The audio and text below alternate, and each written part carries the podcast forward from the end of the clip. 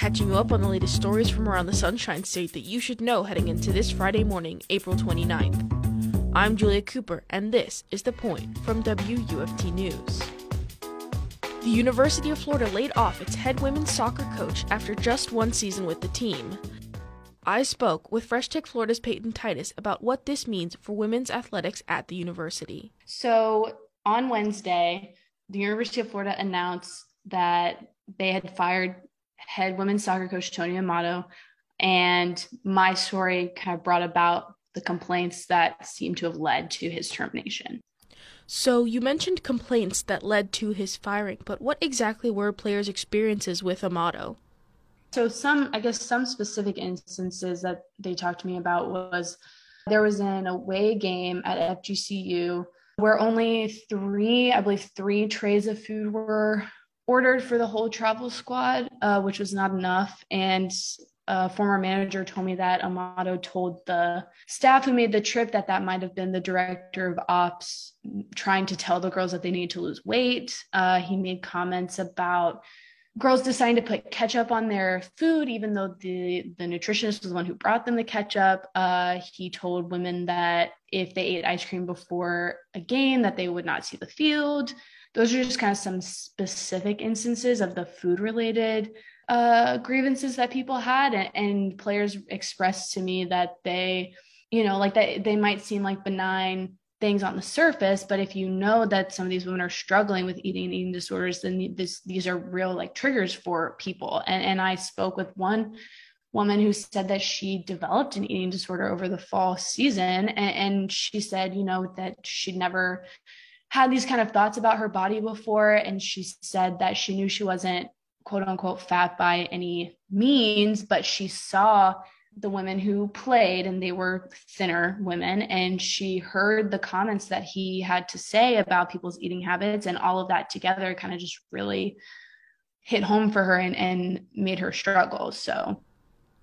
What would you say should be the biggest takeaway for readers on this story? What should they walk away with yeah, so I think it's something that I guess is not explicitly pointed out in the story, but a lot of people seem to be taking away is that, you know, when when you replace a woman who led like a really storied, I guess, program that that the University of Florida was, and then you know hire someone who's not a culture fit and also happens to be a man. Uh, and we've seen this before with the Cam Newbauer situation, another hire of Scott Stricklin's.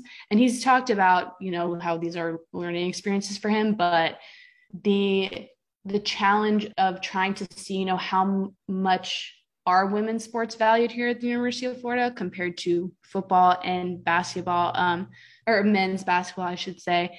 So, you know, just just trying to monitor that situation and see really how his continued hiring of folks goes because the track record so far, as he's acknowledged, is not great. So you mentioned Cam Newbauer. Could you give a little bit of context as to what went on with UF women's sports kind of leading up to this story? Yeah, so Cam Newbauer was the women's basketball coach at the University of Florida.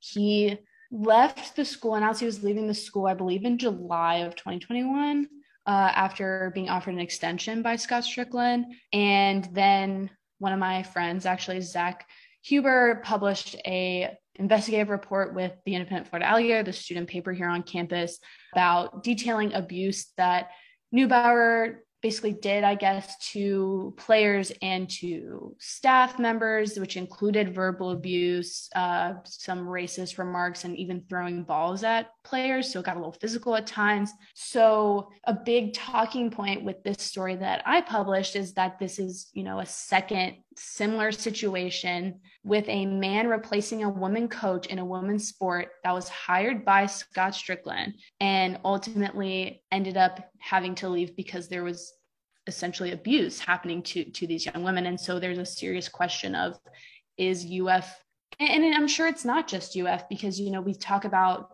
all these situations of gender equity in sports and women's sports are not valued places because they haven't been invested in at places. And this is a big conversation especially with the 50th anniversary of athletics here at the University of Florida and Title IX and everything. So like is UF a safe environment for women athletes? And are people looking out for them. And it seems that they are looking out for them more so now after the Newbauer situation, considering that Amato was fired after one season, which Stricklin said on Wednesday was the first time he's ever had to do that in his whole career anywhere.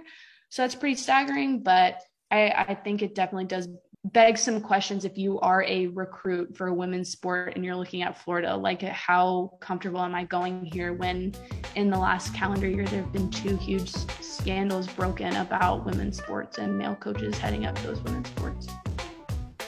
That was Fresh Take Florida reporter Payton Titus on the firing of UF soccer coach Tony Amato. Now, let's catch you up on today's top stories from around the state. Governor Ron DeSantis is adamant that Florida taxpayers will not be left to pay off debt for the Walt Disney Company after a decision to revoke the company's self governing status.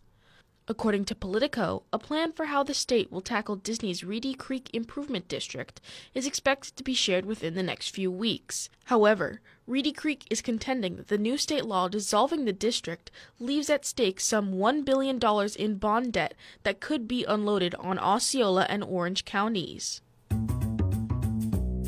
One lucky 700 pound manatee was released for the second time into the Crystal River Thursday morning.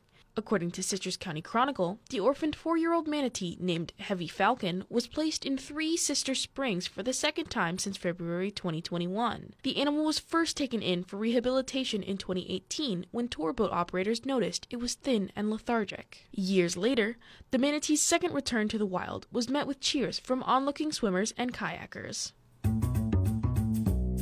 The city of Newberry is partnering with Alachua County to set up a new firefighter training facility to solve staffing issues. According to WUFT reporter Antonia LaRocca, Newberry firefighters travel to Gainesville where they train for a few hours every month, leaving the Newberry station short staffed during emergency calls. The proposed facility would provide better training access to the western part of the county.